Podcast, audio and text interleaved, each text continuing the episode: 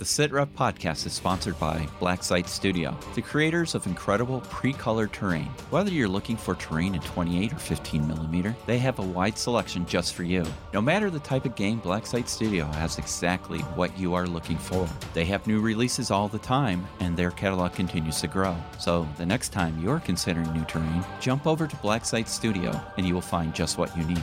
Remember to let them know you heard from us. Black Site Studio, the official sponsors of the SitRep podcast.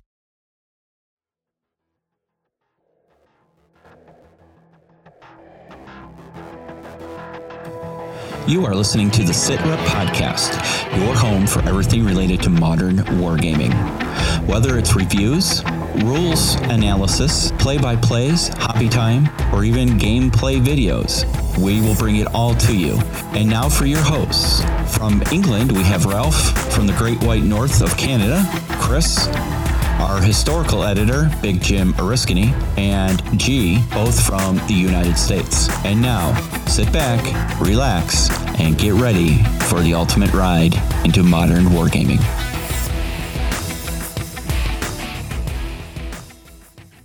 Hello, everybody. This is G, and you are listening to the Sit Rep Podcast. This is the first episode of Series 4, or Season 4, depending on which side of the pond you're on. And we have a full show, and we have an especially full house today. So, joining us in this very special first episode of the new season, we have our historical guru, Jim Oriskany from sunny Oh. Florida. Jim, hello, Happy New Year. How you doing? Hello, everybody. Glad to be back. Awesome. And then over in merry old England, we have Gaz and Hello, Ralph. hello. Happy New Year, guys. Happy New Year. Happy New Happy New Year. Year to all everybody out there as well. All right. And then joining me in the United States studio, I have Marty Good morning, all. and Chris. Hello, everyone. Now, this is not the Chris from the, the Sit Rep podcast. This is the other the Chris. Uh, he is here to help us overanalyze everything. And, and that'll happen. Strap So, in, uh, boys. It'll be an interesting conversation between Jim and Chris at some point, I think. So, uh, you know, nothing implied there, but uh, I think you guys will put your brains together and you'll really be able to dig into some deep territory. And then the rest of us can just go ahead and get along with the project. Right. So, Uh, Yeah, there's taking things. Yeah. I feel I feel like I'm really in the dark about something, but I'm sure you'll illuminate something sooner or later. so, uh, like I said, we have a jam-packed show for you guys today. Everybody, hopefully you got your uh, cup of lifer juice or something other. You know, we need to get Black Rifle Coffee Company to bag of sit rep lifer juice. Oh, yeah. Wouldn't that be awesome? I'd have to change my subscription then and say that's what I want. So, uh, Mat Best, if you're out there listening, if not, we'll make sure we Yeah. somehow send this to him. Yeah, Evan, Evan, come on, buddy. Hook brother up. Let's do it. All right. Let's get us kicking off. Let's do a quick catch up with the entire team. Um, Jim, you want to catch us up on anything you've done over the holiday break?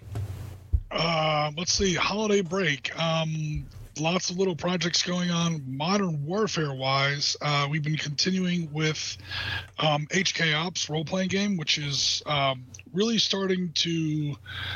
Um, to quote Full Metal Jacket, the drill instructors are pleased to see that we are growing beyond their control. I am literally losing control of my group, um, which is a good thing, you know, in a good way. Um, they've picked up their characters, they've, they've picked up their own storylines, and they're running away with them. It's literally becoming a, a bit of a part time job just keeping up with everything that's going on. Um, our latest episode, episode three, Crossroads, um, really kind of put the group in a bit of a, uh, a character development uh, crossroads, as the name of the episode suggests, where they were forced into a more or less impossible decision. Um, a decision with no right answers.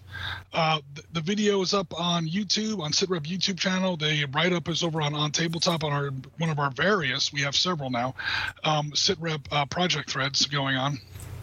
Um, so I won't bore everybody with the contents of a six hour and 45 minute uh, gaming session or video or whatever, but it was it put the group into a position where they had to make a literally impossible choice. There was no right answer, and I told them all that up front, and I gave them both.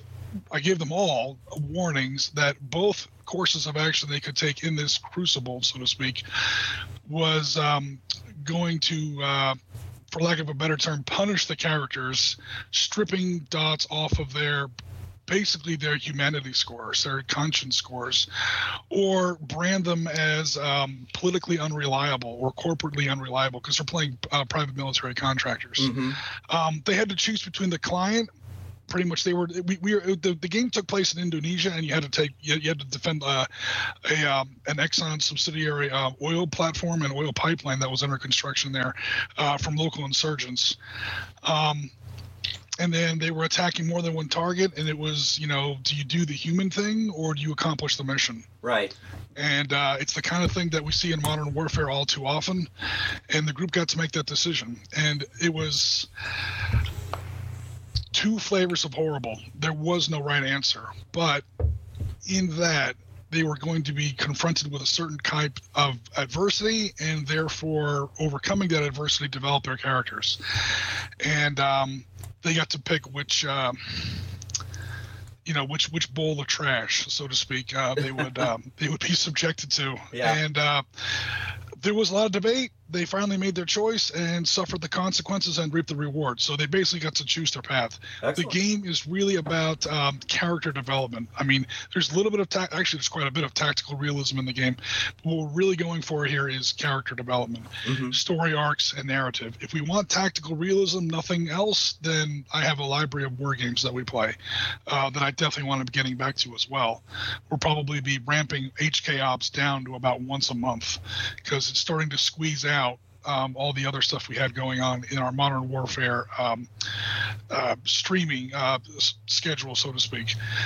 So, like I said, it's it's um, it's getting uh, it's getting it's getting complicated. It's getting hairy. To, uh, keeping track of everyone's relationships to each other, everyone's relationships to everyone else's NPCs, who's uh, got a relationship with who, who doesn't have a relationship with who, who's doing this, who's doing that, what's going on in that hotel room, what's going on. You know, it's it's it's getting to the point where we need an Excel spreadsheet to, to keep track of it Yeah. and we're only our third episode in, so it's um, it's definitely uh, it's definitely taken off. Good. Um, we've we've also been streaming some of our hobby where we've been uh, continuing to work on our 15 millimeter Iraqis uh, to take it back to a little bit more of a tactical perspective. Because my Marines are done, uh, as we showed on Sunday stream. Um, we just have to uh, now give them something to shoot at. So we're building uh, an Iraqi Army 1991 Gulf War, not Republican Guard, so no T-72s here, no BMPs. These are going to be BTR 60s, T-55s, Type 59 Mark IIs, so on and so forth, and um, of course to go up against uh, the Marine Force, which is already built. Um, the vehicles, the Iraqi vehicles, are almost done. Now I'm just kind of uh, dreading getting into the uh, Iraqi infantry. Uh huh. Um, but once that's all done, I'll have a complete 15 millimeter uh, set, both armies, probably about 40 vehicles altogether, and maybe 150, 120 infantry. And um, yeah, we'll be ready to do some uh, 1991 Gulf War uh, gaming of some type or description. Perfect. Awesome. Yeah, the HK Ops has really taken off, and I say run with it as much as you can, or you know you're comfortable with. Um, you know, if we got people following it, you know, it's become almost like its own radio drama, if you will. Yeah. Um, so yeah, it's it. You've done a really nice job with that. Excellent work, Ralph. How about you? Um, I've done very little over the holidays. I I wanted a bit of a break, um, what with work and everything. So I decided to take a bit of a break. I did some writing. Um, I did do some non-modern gaming writing over the holidays, which there is a project blog up there for that. Um, I got back into doing a little bit of painting today. I did some touch-up priming because uh, during the holidays, my SAS Urban, you know the ones with the gas masks, the full sort Uh-huh. of urban assault, uh, decided to take a header off my Oops. shelf. So Yikes. a little bit of chipping and some missing optics. so I had to Damn re put some optics back on them and just spray them black again, ready for the base colours and stuff to go on. And touched up on the um, SAS Roval as well because the the base primer hadn't got into all of the nooks and crannies. So I Uh-oh. just blasted them again with some paint ready. What happened? But that's about it. Awesome. You guys still there? Oh yeah. Yeah. Sorry about that. Uh, one of the cables came undone and our headphones disconnected. Sorry about that. Sorry about We that. had, we had a little bit of echo for a second, but yeah, everything seems sorry to be about fine. that. Yeah, went to regular speaker. It pulled out. So, all right. Oh, that sounds good, Ralph. Um, you know, everybody's been following you on um, OTT, so we'll have to see what happens there. Mm, Gaz? that's a lot of writing yeah. All right. and a lot of Photoshop. Yeah, I um. So I went away. I visited family. Uh, my mum retired to Turkey, Uh-huh. so I weren't quite as close to the Syria front as uh, as sometimes I've been. But uh, this time I was okay. I went for a holiday instead, not a sandy in uh, exercise. Um, I ate cake. I uh, drank a lot of brews, um, and uh, started sort of looking into um, modern warfare, but looking at the angle, how do you come into the hobby? Uh-huh. So spent a lot of time of you know researching on Google, looking at rule systems. So this year I'll probably put up some posts in relation to how I am going to approach coming into the hobby to sort of uh, see what other people have to say in comments and get your feedback from you guys Excellent. um, on on how you come at it from a sort of a blind side where you know there's so much choice and rules. There's so many nice models now out there yeah. so many different companies, great scenery. You know, it's a it's a it's a real growing market, and uh, and I'm going to document how I come at that. Awesome. So, which reminds me, I need to make you an admin for the Facebook page. Before I forget. Um, so I can get you on there. Um, yeah, it, you know, I tell you right now, that would uh, definitely be very interesting. As far Yeah, I think as so. you know, somebody because there's a lot of people who ask. And Jim, there was a I sent you the message about um, the person who Right. wanted to you know get into Panzer Blitz or Panzer Leader. Right. So Um, yeah, we're just gonna have to. I mean, figure out a way to uh, get that person uh, in contact with me, and uh, we'll set up a game. You know, one of these days. After that, I can send them some files. Um, but there's really nothing to it. I mean, Yeah. if you want to play a war game, um, on you know the computer or whatever, you know, online or whatever, instead of on, around a table, uh, there's just you know a, a, a little bit of legwork that has to be done ahead of time as far as you know uh, graphics creation, and um, for Panzer leaders, again, the Panzer leader family. That's like that's literally a, a universe of games that spans almost 50 years at this point. Um, above board years. I mean, as far as game years go, it can you can do anything. I've seen scenarios from 1919 to you know five or ten years in the future. So Yeah. Anything even close to modern or World War One, World War Two. Um, there's you know it's it's easy to do. You just have to you know build the stuff. I can send them the stuff, and you know we, we can uh, we can go ahead and work it out. Excellent. Okay, so um, I'm gonna go right here around the table. Marty, what you been doing for over the holiday season? Well, uh, let's see. I finished my three M3 walkers for uh, for Dust. Uh, I was doing the uh, point a day uh, challenge. Uh, I also uh, finished uh, Rosie, so got all got all that done by the uh, the end of the year. Had to do a little push at the uh, the holiday season there between uh, Christmas and New Year's to get it done, but came in right at the wire on uh, New Year's Eve. Awesome. And then uh, well, let's see. Uh, over the holidays, we got some uh, some new games. So I, I got Crisis Protocol, the Avengers game uh, for uh, Morgan, and uh, turns out I didn't know all the figures were kits. Some of those, uh, you know, Ultron's like 27 parts to put together, then start painting. so uh, I'm halfway through uh, painting those guys. Uh, uh, I've got Captain America, Captain Marvel done. Uh, I didn't like Captain Marvel with short hair, so I green stuffed on some longer hair, and uh, she turned out pretty nice. Pretty happy with that. Can't complain.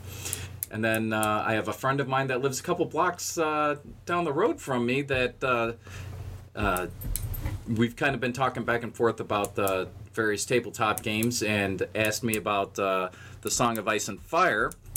which you were uh, kind enough to provide me with uh, some material support there. So uh, Yeah, we had a copy or two laying around. yeah, I didn't realize there was like a hundred dudes in the starter box, so I won't be playing painted anytime soon. Boo! But hey, Major faux pas. I, I, is it better to play unpainted, or is it better to, to wait the you know two months it's going to take me to paint all those It dudes? honestly depends on who you talk to. Yeah, well, uh, in this case, uh, because I, I am a fan of playing painted, it's just uh, it's a matter of time, you know, because I have to finish my uh, my Avengers guys. I also uh, uh, bought the Harry Potter uh, miniature game for uh, for Christmas for the family, Uh-huh. and I haven't even cracked that open yet. So that's next. in- Well, if you need help there, we have a special person who's excellent at cleaning and priming models for that and, and assembling them, and that would be Gaz. I, I heard. You know, I just didn't have the game yet. Oh my word. Oh, there it is. You've been volunteered, guys. Well, shipping might be a problem, but other than that, should be all right. yeah. No, we'll just have you have to come over and celebrate what's an American ho- Fourth of July. Nothing better than having a Brit celebrate Fourth of July with us. Well, yeah. I'll bring my red coat a musket. I was gonna, I was gonna say, there's probably some sort of uppity column, colonist uh, comment coming there. I'll dig my grey wig out.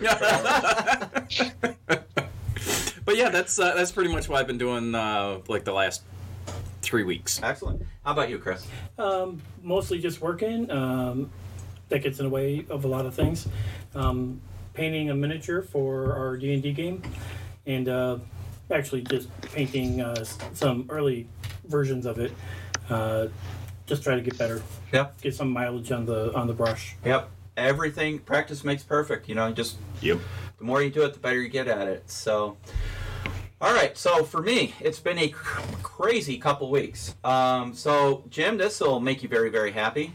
I have started my quest to assemble the complete Avalon Hill catalog. Oh, okay. Yeah, we talked about this before. Yeah. How's that new wing on your house coming? so as of right now, I have collected four more games over last week. I've got 1776. I have that Uh, one. I got Wizard's Quest. Do not have that one. Uh, I have Source of the Nile. Okay. and I have outdoor survival, and I do have Robin Hood around here somewhere. So um, I have Stalingrad coming soon, There you go. um, and then I think I have a couple more coming. So every time I see an Avalon Hill game on either Facebook Marketplace or um, eBay or something that looks decent, I grab it. And I was just told by Marty and Chris that I have to go up to Games Plus because they have like an extensive collection of Avalon Hill games. They they have an extensive collection, and Avalon games are there. Is what I would Ah, say. okay. That, that's a pretty uh, it's a pretty well stocked place. So uh, I am definitely on my way to having to put up more shelves uh, to Yeah. hold my Avalon Hill library. So you know, I already You have know like you need to Gunfighter, get a and copy of Panzer Dune Leader, as well, Panzer? Blitz. What's that? You have to get Dune as well. Yeah, That's an Avalon Hill game. yeah, yeah. But I have Circus Maximus. I'll have to get Gladiator and you know all the Squad Leader and Advanced Squad Leader. I and- was just gonna say that's when it's gonna get crazy. yeah. Is when you get into all the uh, advanced squad leader Uh, supplements. I tell you what, some of those supplements are going for crazy amount of money. There's about 80 of them. Last I looked. Yeah. Well, are you talking Avalon Hill and MMP or just Avalon Hill? Um, I would. I could, I didn't know that MMP would. Your multi-man publishing. Yeah. Did they? Are they still making uh, Avalon Hill supplements for ASL? I think they I know are. they yeah. bought the Panzer Leader uh, license a little while ago. No, as far Oh, as I. I was aware that they, uh, um, no, that as far as I know, they're still producing some content. Oh, I did not know that. Yep. I know they're not doing it for for Panzer Leader. I'm sorry to say, I didn't know they were doing it for. Uh, I didn't even know they owned the Advanced Squad Leader. Oh, yeah, license. yeah. So that's pretty cool. Yep. Because you can get their uh, the roles, you know, have been uh, streamlined, and you can get like uh, learning kits. There's four. Like I had the first one, uh, which teaches you basic infantry, you know, play. Then there's one for vehicles and armor and all that good stuff. So it breaks down each kind of section of the rules into a starter kit and takes you through learning scenarios. Right. Um, so on top of that, uh, we have created. Sorry, Jay, I'm just looking here. Yeah. I had that original Gladiator game, Did you? and I got rid of it. Oh no! Oh a long time ago. But yes, I had the original. Oh, bummer. That is too bad. Um, so one of the other projects I've been working on over the holiday season is I went to Hero That's Forge not much effort. because we were creating uh, miniatures for our D and D game, and I'm like, I wonder if they have modern stuff, and they kind of do. It's a very, oh, would you say comic booky Um, modern guy? it's, it's Heroic. yeah, yeah, there you go. That's the term I was Yeah. looking for. But they they turned out great. Yeah, so I printed up the first three. Now that I got the settings dialed in, and this is my version of Sergeant Rock. If everybody knows, that's like one of my main uh, characters when we play a game. What did we just do, Jim? Oh, when we did um, yeah, uh, contact front. Contact Front, one of my uh, leaders was Sergeant Rock. So of course Sergeant Rock's got to be smoking a cigar. To which was funny because somebody commented, "What about light discipline?" And I'm like, "Oh, you know, it's Sergeant Rock. You know, we can forgive him this time." Maybe Um, maybe he's not smoking it. He's chewing can on it. forgive Sergeant Rock, but not Captain Price from I was just Call gonna say, we gave, Oh, we a gave Ralph a hard time about that. Yes, I know, but come on, the dude was in the woods next to a compound full of bad guys and he lights up. Sorry, Yeah. that's kind of stupid. Just gonna say. I think it. that was the inaugural edition of Gianna's drill drill sergeant rant. right? I think that was the very first one. So, uh, but the, yeah, the mini turned out good, and here's why we did this. So, as a thank you to all our Patreon supporters, uh, we are going to give away some little swag. Um, so we have three levels of supporters. We have the s- supporter, the team supporter, and then the producer, the first sergeant. At the uh, supporter level, that's our uh, main, you know, primary level. Everybody will get a free mini. We'll send them a mini. At the team supporter, you will get the mini plus the official Jim Oriskany long story short shot glass. Uh, Marty and Chris, since you've not really familiar with that, when Jim does extensive, l- I, I, um, what would you say, teaching of Explanations. uh, you know, he he gets on this dictation. Uh, I, I'm trying to put this in a I'm- in a way ahead. that it doesn't sound mean, but he likes Don't to really delve into the depths of something. He, he expounds with great detail. Yes. Okay. The world is built on details. If you don't understand the detail, you don't understand your subject matter. That's right. So eventually, the words "long story short" comes out several times during a, a broadcast. So we've now turned it into a drinking game. So when you hear "long story short," you take a shot. And you're I'd doing like it. to make this long story very short, like like two words, but that's okay. So you do shots every time he. Yes. Well, hopefully he doesn't say it too much. Oh, get it was hammered. uh, one time. Jen and I, uh, Jen's his girlfriend. Jen and I were counting during a live stream. I think you were doing hobby. Uh, I don't know if you were building a map board or what. I can't remember exactly what. I think it was. And you said it about six times. So, Well, yeah, I was trying to teach people over the stream how to use Photoshop 14. Yes. Which is, so in, in short, the time span uh, of two hours, it was six shots. I would probably need to do shots just to understand anything about Photoshop. So maybe that's right in my wheelhouse. there you go. So, They do they do gallon bottles of spirits over there.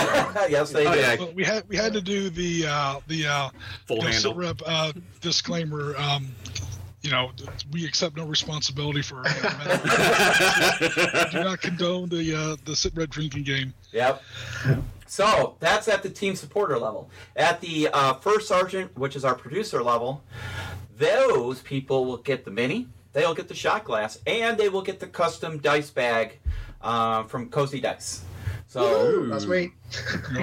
so those guys that are supporting us uh, at the top level, we uh, I will re- be reaching out to Andy to get some bags, uh, and we'll get your mini and your shot glass and your dice bag sent to you as our little thank you for uh, your support over this past year. Because it's been what roughly a year since we did Patreon, and we're up to 15 supporters now on Patreon. Yep.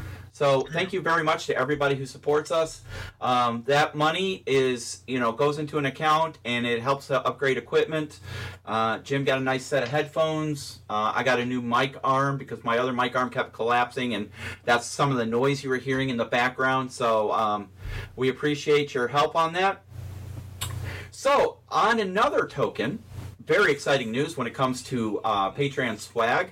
Uh, the, the thing is, with this miniature that we're sending you right now, since it's a Hero Forge miniature, we can't sell it. It, it has to be given away, right? Um, so we wanted to come up with our own more towards our style instead of this hero-ish look and it looks great um, but also p- to be able to sell it uh, if we wanted to so i don't know if any of you are familiar with the name patrick keith but he is uh, a pretty uh, famous sculptor in the miniature market world um, he has his own company called Bombshell Miniatures. He does a lot of sculpting for like Reaper miniatures, and um, he did some for Paizo, for Pathfinder, um, a lot of different games. So he has agreed to create a miniature and sculpt one for us that we can print on the 3D printer and uh, either send out to our supporters or uh, be able to uh, offer for sale. So it's very exciting news. It's going to be totally custom from the ground up. Can't wait to see it. Yeah. It's awesome. He does great Awesome. work. So That's going to be a long discussion about what the subject matter is going to be, really. Yeah. Um, so you know, and the nice thing is we're going to do some cross um, promoting. He's going to offer the mini as part of his Patreon subscribers too. He has like a like a catalog where you can order minis. So he's going to cross um, promote it in his Patreon group as well. So his catalog of offerings, which is nice. So. Uh, I think it's really good. Um, I heard from Blacksite Studio they're interested in continuing their partnership with us, and there's another company that's very interested in coming on board as a uh, supporter as well. So we got a lot of exciting stuff in the works. So that leads us to our major discussion topic of the day. And why Marty and Chris are here, other uh, they're always welcome, but you know I made them come early to um, help with the podcast. I showered and everything. Same here. I didn't know we were going to be drinking this early in the morning. Though. I'm okay with it. I was going to say, you're wearing pants today. Well, you know. That's a far as you personal know. discussion. All right. So, if you guys have been paying attention, you are on the Facebook, Jim, which reminds me, we got to get you a presence on Facebook somehow, some way. I got to convince you. People are uh, looking for you to ask questions. All right. So, I, you know, I don't know what I got to do to twist your arm, but sign him up and uh, just uh, tell him this is him and uh, tell him. Just use his email address. You're in, brother. I So- drafted to Facebook. yeah. so, we if you guys have from been the paying attention, model for our army. I guess not. Uh, World War Three starting if you didn't, uh, you know, catch the memo after we got the guys in Iran. So I did my time. I did my time. All right. So, uh, what we've been cross promoting on uh, on tabletop and on her Facebook page, uh, and I apologize to whoever Maria something something is. She sent me a really not nice email saying, "Quit bothering me," and I'm like, "Well, I didn't bother you. That was Facebook when we." Did our, you know, you can pay for an ad to like grow your audience. Um, somehow somewhere she clicked something that said she liked games, and so you know, Facebook sent her the thing. So Maria, wherever you are in the world, I'm sorry. Not really, but It's almost you know, we're as if trying to be Facebook nice. was a tragically flawed company with no responsibility. Right. So Hmm, we're sorry. Anyway, Huh. so there's a like little, government. there's this little uh, ad or blip going out. It's called 13 days equals 13 hours. And I've had several people who know what it means, and then there's a lot of people who don't know what it means. So uh, that's what we're here to talk about today. 13 days to 13 hours is our attempt to recreate Benghazi from 2011. Um, we are going to create a scenario. Uh, we're going to talk about that. We're going to work through it here as a group. Uh, and then how we're going to take 13 days 13 calendar days. It may not be consecutive days, but uh, you know, 13 calendar days to recreate the 13 hours. So if you've ever seen the movie or read the book, I highly suggest you do so. It's a really good movie. Um, it will give you an idea into the background we're, we're doing. So I teased up our first picture on the OTT project site, and I think I put it on the Facebook page as well, uh, showing some bare metal Spectre miniatures. These are the what are these, Marty? uh, Alpha. uh, task force operators. So uh, they are the closest I could find to the kit that the guys from the, the CIA annex were wearing uh, when they went to go rescue the ambassador. So, Uh, the GRS. Yeah. yeah. Yes. So, now we're going to put our mighty, mighty brains together to come up with the project. Is this And where we start drinking? this is where we start drinking, right? I got. Oh, there's Irish whiskey in the flask right there. Oh, You want it in your coffee? Well, now. I have it. Hold on. Be, be, I'll, I'll get it because I need to uh, Oh, you got it. go see a Man About a Horse. Okay. It's it's the flask's literally on my bathroom sink. Oh, okay. good. I'm going to your bathroom. That's amazing. what a coincidence. All right. So this is where Chris and Jim come in because you guys are very analytical in a lot of ways. Um, so here's my thought, and then Gaz jump in because he, as a newbie, you know, as far as modern miniature wargaming, not newbie to wargaming or military, obviously, but how do we do this, right? Okay, So so Gaz has some uh, designer chops on his yeah, he resume. does. He does. So this is going to be awesome.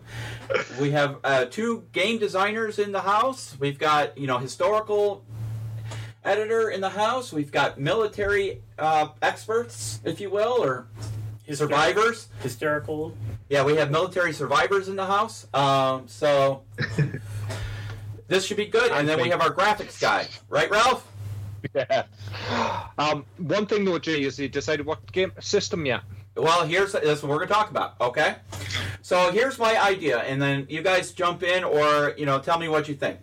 So, as you all know, in September of 2011, uh, Ambassador Stevens, Chris Stevens, uh, visited Benghazi because he wanted to do some goodwill tour, if you will. Um, so, Benghazi at the time did not have a formal em- uh, embassy; it was just a compound. It was kind of like a vacation home, really, uh, a walled compound, and he had a couple uh, Department of State security officers with him. And for whatever reason, um, there was a flare up of a warring faction, and they attacked the compound um, the night of September 11th. So I don't know if it was an anniversary thing or not. Did we ever determine that? You know, depending on who you talk to, there's a whole bunch of silly uh, theories. I'm pretty So- sure it was 2012, though. Yeah, it's the 11th anniversary of September. 11th. Yeah. So, Yeah. um, what happened was, depending on who you talk to, the state guys put out a hail mary, uh, all hands call, and the closest people were the GRS over at the annex, and um, so it's Jameson. I was going to say JMO. All right. And um, so, according to the movie and the book, again, I, I'm going off the sources I've read. I haven't read everything because I think the station chief denies the allegation that he would not release the GRS to go get into combat with whatever people were attacking the compound because technically the CIA wasn't there. Shocker. Right. So, um, it. I don't know how many hours passed. Was it like two hours before they actually just said, "Fuck it, we're leaving," um, and the Uh, GRS Chris, did you- their thing. You've got the whole breakdown. Chris, you have the timeline there, so there's Yeah. uh, Yeah, I'm still trying to still trying to read So, it. still time to um, read. Gotcha. All right. So, So here's here's so it took them. There were several hours delay between the time the GRS left the compound and then got to uh, to the ambassador's compound. So here's our theory.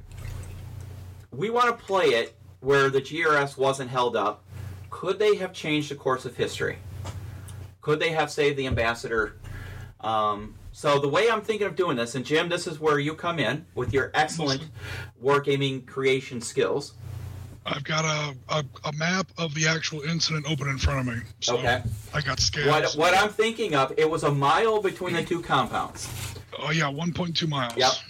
So we're going to do this at two levels. The first level is the combat, rolling combat from the annex, the CIA annex to the ambassador's compound. So we got to travel that 1.2 miles.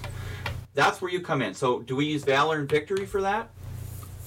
Because obviously we can't do that on a miniature tabletop unless we go to like six or ten mil. Yeah, you go a lot smaller than that. Um, or we use the driveway as the playing surface. yeah. yeah. uh, um, You can do it in a larger scale if you do it the way they did um, Speed Freaks, where you Oh. have a rolling road. Yeah. So you remove a tile, move, as you, you actually have the vehicles move down a road and basically slide back and put the tile at the other end or a new Well, tile. Yeah. th- there again, Gaz, we're doing this in 13 days, not 13 no. months. it's not a problem for you, G. oh, that's bad. And there it is. Shots fired across the ocean. so okay, so um, yeah, it's 1.2 miles between uh, second compound annex and uh, the main compound. There's really only one looks like reasonable route to get there. I'm not sure if that's the route they took. Um, so you want to have uh, like a uh, some sort of command tactical level game. Like, you can do it with miniatures. You just have to kind of uh, forego the whole uh, the whole WYSIWYG concept. There are plenty of miniature games Yeah. that um, you know people say oh you know miniature games are only good up to certain scales or certain sizes. Yeah. well you know one figure can represent you know a thousand men. We see that at you know battle of waterloo Of course, yeah, leipzig or, you know. So you know there, there are ways to do it. It just it just won't really be visually WYSIWYG. The figures won't be the same scale as the buildings or whatever which for some people defeats the purpose of a miniature game. Right. mean, Well, that's what I was thinking. Um, if we did it, did it like a hex encounter game, or um, Gaz, you know, when we did Day of Heroes, you know how we did Yeah. the the run from you know to get to the down helicopter.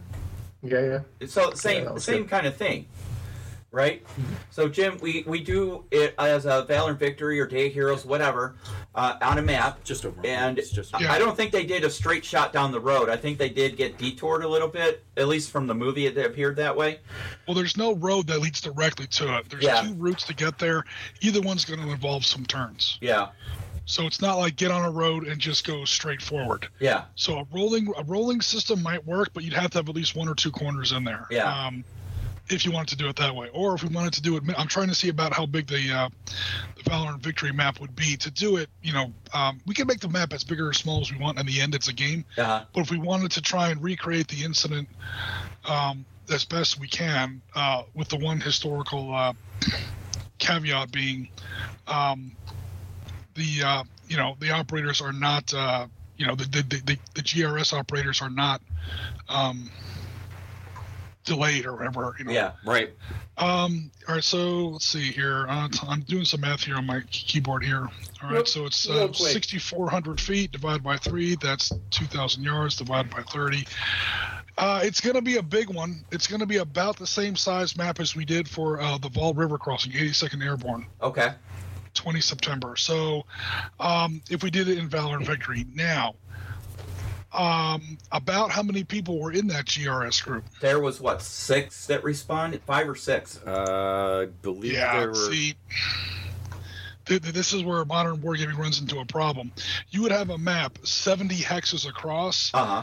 and your entire force would be literally less than one counter. Yeah. It would be six guys. So six guys is basically, we could cheat a little bit and say that they're, you know, or we could make them all heroes and we could have like six figures or whatever. We could probably do that. That would probably be the smartest thing to do. Well, while they were traveling, it was two vehicles. Right. Yeah, it was it was two it was two two sets of um basically hum uh, not Humvee but um They were using armored up uh, beamers or Yeah. Yeah, it was an up armored Mercedes and uh, SUV. Yeah. It Yeah. could definitely work as like a, um, as like a mini game. It, it, it would not care. It doesn't have the legs to be its own game by itself. Okay. So would what? be- How would would you propose to do it? five hours of work and five minutes of gameplay. You know, it would be no, it would because it's Yeah. like I said, your your army, the biggest you could possibly make your for. And by now, we're not even really playing Valor and Victory. We're making up our own system, which is fine, but we're talking about literally six or seven pieces Uh huh. plus whatever the enemy had. Did did the GRS uh, en- encounter resistance Oh, all yeah. the way there? Oh yeah. Okay, Mhm. so that's a yeah, big times two bad guys at least, maybe probably times three. We're talking about maybe twenty pieces. 25 pieces on the map, which is respectable, but you Have know, you seen the that's movie not- Thirteen Hours, Jim? No. If you get an opportunity, check it out because that will give you a lot of background on or the book. Um, you could read the book as well, but visually, uh, 13 Hours, the movie would give you a, a kind of a sense of what they were going through. Um, I have a genetic innate distrust of movies. I know you do, but at least it would give you some background. I'm not saying it's totally 100. Remember, it's from the viewpoint of one of the GRS guys that survived. Yeah, Okay. Jack Silva. Yeah, so I've got a reference open here in front of me. It's just not going to be, you know, yeah. completely. But what happened? It was almost like Black Hawk Down in the sense that they were going through the roads. They encountered some resistance here and there. Uh, the two uh, if you want to call them snipers, the long shot, the long rifle guys, they did try to get the high ground above the uh, compound, could not get a good uh, sight picture. So Yeah. they, there was time wasted them trying to get the high ground and then having to leave it. And then they met up in the compound. Uh, the guys got into the compound after the bad guys had already been in it and set it on fire. Uh, they tried to rescue the ambassador. They could not find him. They rescued uh, the IT guy who unfortunately had died before they got to him. They pulled everybody out as the second wave of guys were coming into the compound. So there was a small firefight in the compound, and then they had to do another race back uh, from the compound to the annex. And then they did the Alamo essentially at the uh, Yeah. annex. Yeah. Right. I think But the by truth of then- it is, if they'd not got delayed, they'd have hit the compound when the main insurgency was going on, and Yeah. the numbers would have meant they wouldn't have gone in at all. Yeah, but that's, that's- another that's- what if. Perhaps. Would yeah. they have gone in? Would they have fought outside the walls? What would they have done? So you know, these are all the Well, interesting there's no aspects of it. terrain. There's, I mean, what I know about Benghazi, at least the city, is from World War II. Yeah, Um, there's not really any terrain that's high over those walls. I don't know how high those walls were. they were But what, obviously probably it's- it's within a city. feet, maybe. It's, Uh, it's, it's within 10 the city, 12. so if there's if you're trying to get, get a line of sight into the compound from outside the compound, you're gonna have to get on a. Well, they were Like, climbing a it's- building. They were I was on gonna a say it's building. gonna have to be. It's gonna have to be a building. Yeah, no, yeah, they were they climbed into a multi-story building and then just did not get the right Yeah. angle they needed. Yeah, they didn't have a good vantage point to be able to engage anybody, so then they backed out and went into the compound itself to join their comrades since Yeah. there was only what four of them in there, and one of them was an interpreter. Yeah, So you'd have the you have like six or six or seven individual. Uh, I don't want to say heroes, but uh, individual. Um, I mean heroes in a gaming sense, like individual characters that are, you know, uh, in, uh, units that are one person. I'll put it that way. uh huh. Yeah. Uh, single man units or whatever. Yep. Um, it looks like two vehicles, armored Toyota Land Cruisers, and uh, someone said something about a Mercedes. Yeah, it was like Yeah. an up armored Mercedes SUV, Okay. or was So, it a, no, you a sedan? Sedan. Yeah. Well, whatever it was. So- it was an up armored vehicle. a couple up armored, uh, formerly civilian vehicles. All right, so they're they're cruising down the road. Um, again, it sounds like you want the main miniature table to take place in the main compound. That's Yeah. where the main battle's Yeah. going to take place. All right, so you'd have almost like two mini games, like Yes. them getting there and then them getting back, assuming Correct. that they can get into the compound, save it, and then you know get out. Yes. Um, that's fine. I would suggest some kind of like um, I, I don't want to say make it a stealth game, but make it uh, something like all right, you're, as you're heading down the road, there are certain things that you can do in the system to modify a die roll. How many of these um, these local hostiles are going to you know see you, and then if there's shots fired, okay, next turn. That roll is going to be higher, Yeah. and that roll is going to be higher. That rolls. The more trouble you get into, the more trouble you're going to get into Yep. because now there's more noise. Obviously, organically in the game system, in the turn sequence, you're also going to be slowed down. Um, uh, you know, you, you can't just you know 1.2 miles on an open road. You can do that in like what a minute and a half. Yeah. Um, but that's not going to happen. You know, it, just, it doesn't sound like. No. No, they also So- during the during the travel there, they ran into several unknowns. So they didn't know if you know there were armed parties out there. They didn't know if they were an ally. They didn't know if it was uh, another competing faction because Benghazi was kind of up for grabs by various factions at that time. You know, so there's uh, you know some some folks they engaged, some were actually allies. Uh, some just kind of gave them the side eye and let them pass. You know, so Yeah, force force on force and contact front both have pretty good rule systems about um, like rules of engagement and identifying an enemy before they're an actual enemy. Yeah. So in Valor and Victory, we could use some variation of the blind counters that we were using for Viet Cong Uh huh. or for something like that, where, okay, you see somebody's there, you see they're armed, but you don't know if they're friendly or not. And uh, whoever's playing uh, the locals or whatever, you know, only when they fire, they're almost certainly going to get the first shot. Or, I mean, it's up to the GRS. The GRS can just, you know, go in there guns blazing, but then they're going to be enemies with everybody. So I don't know. It- it doesn't sound like we want that part of the game to get too bogged down. We're just trying to see how long it takes and how many guys make it to the main compound. Main compound is the main game. Yep. all that transit game is going to determine is how many turns it takes and how many of the original GRS operatives make it there. Yeah. In other words, that mini game up front, all that really does is set up the starting conditions for your main game. Yes. Yes. Yeah. Okay, so Ah. if you if you make it there on turn three, the uh, this is the state of the uh, enemy force. If you make it there on turn four, it's a little bit worse. If you make it there on turn five, it's a little worse. So, because I'm assuming that as the attack was going on, more and more um, insurgents were attacking that main compound. Um, so I don't know. We'd have to figure out some way to uh, determine how the results of that transit game are going to affect the starting conditions of your main compound uh, firefight game. Yep. I, I think as well, just an idea, just going off that from the travel, you know, the, the travel stuff and that is, is you would need, I think, a separate event track for, you know, say for example, on turn one, 50 insurgents have hit the compound, yeah? And then you could have it, if they are delayed by, say, turn six, something bad has happened within the compound, say, Well, at Some some point, the you know, it, it's just like uh, Rorke's Drift. The, the building catches Yeah. on fire. So you things have to- like that. Yeah. So you so you're having an event track for what's going on at the compound while the GRS guys are traveling to it. Yep. So they may get there in two turns. If they get there in two turns, nothing catastrophic has happened. So they are at a better advantage Uh-huh. than say getting there six to eight turns later, where the compound's on fire. Two of the protection group that are with the ambassador are dead.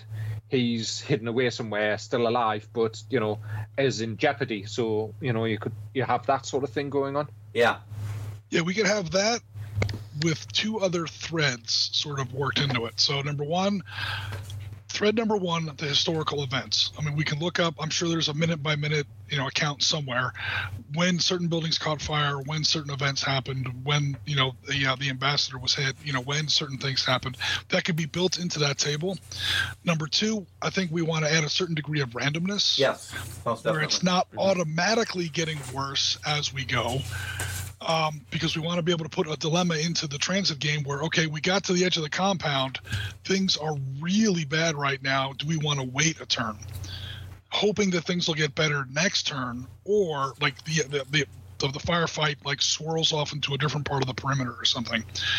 With two trade-offs, next turn might get even worse, and next turn we out here in, in the transit game might get hit by even more insurgents. So it's going to be a risk reward kind of thing. Yeah. Um, and three, a general trend. These are the three basic threads of probability we want to work into that chart. Is that in general, but not entirely, but in general, the longer it takes, the worse it gets. Yeah. Otherwise, there's no point in having in the transit game the GRS operators uh, to be in a rush uh, to get to the main compound. So it would be um, a little bit of time spent on that chart to really kind of um, come up with a compelling um, range of probabilities.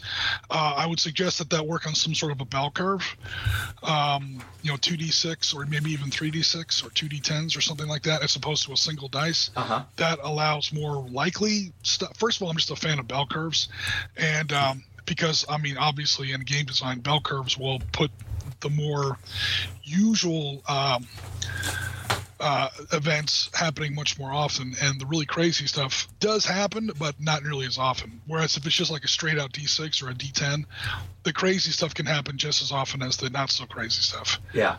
And by having different events in there, you're also are going to enhance the game's uh, replayability value.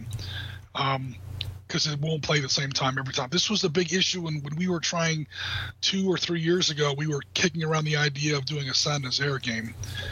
And uh, the design problem I kept running into with that was, you know, Saint Nazaire, the big the big raid to blow up the dry dock where the Tirpitz was fit, uh, or would have fit, is no matter what happens, sooner or later it comes down to that single die roll. Does the Campbeltown hit that dock and blow up or not? Yeah. If it does, the Germans lose no matter what happens. If it doesn't, the British lose no matter what happens. I mean, so it becomes, you know, okay, well, why replay the game when you didn't really have any player agency in the first time? It's just a historical event that doesn't really lend itself um, to a big game for that reason, unless you get really fancy with the victory points and so on and so forth.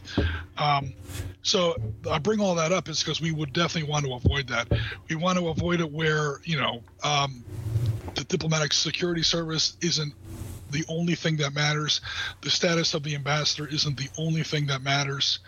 Um, because in that sense, if he gets, you know, if he's hit like two or three turns in, the transit team hasn't even made it to the thing, uh, to the compound, then what's the point of continuing the game? Right. We want to make sure that our victory conditions and that random events table has some elbow room where the game can continue and can continue more than once because you don't want to do all this work and only play it once.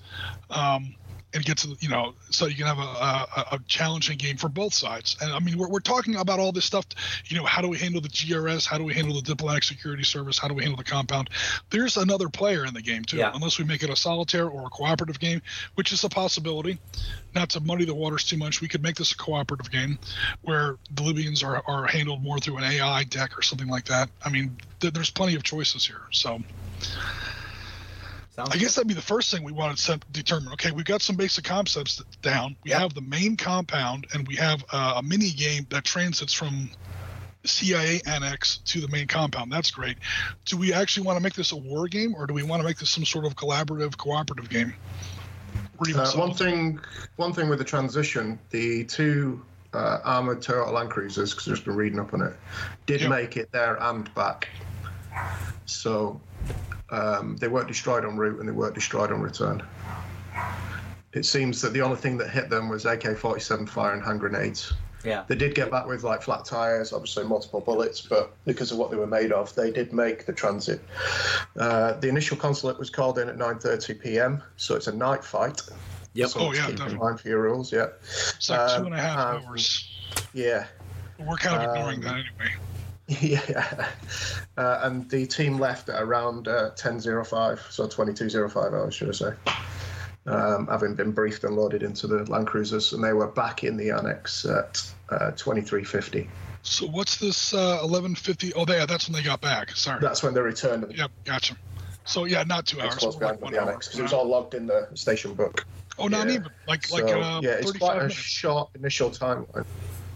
Um, so uh, if they left at 10:05 and they got back at 11:50, you're talking an hour and 45 Yeah, they, minutes. yeah, they spent very little time um, on the On site. objective at the uh, uh, at the consulate because uh, you know they had recovered who was who was alive and who was dead that they could find, and then uh, they couldn't uh, couldn't get back into the building because of the fire and presumed that uh, uh, the ambassador uh, had been killed in the fire and loaded everybody up and rolled out back to the annex.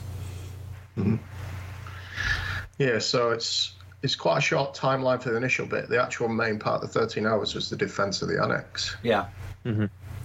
Um, They do make it seem like there was a lot greater time span between the time they went and, um, you know, when they got that first call for help and they actually left the compound. They made it seem a much longer time span than what, 40 minutes ish. 35 Yeah. minutes is a long time in a firefight. Oh hell yeah! it is. it is. 35 seconds is a long time in a firefight. So yeah, I mean, so. So I do remember uh, they so didn't have the stuff to break into the buildings, so that's why they put the diesel down to burn them. yep, Yeah. So they had limited capability to get through what is a standard um, diplomatic compounds, you've got the anti-climb walls, you've got the CAC gates that are hardened, you've got hardened buildings, you've got the 100 meter perimeter, you know, from the wall in, nothing to be there. So you've got a kill zone. There's like a standard uh, pattern for US embassies. yeah, Yeah. Now the the consulate wasn't truly up to uh, the physical Spec. security standards, yeah, required of, of, Yeah. a, of an embassy, which was one of the the beefs about the place in the in the first place.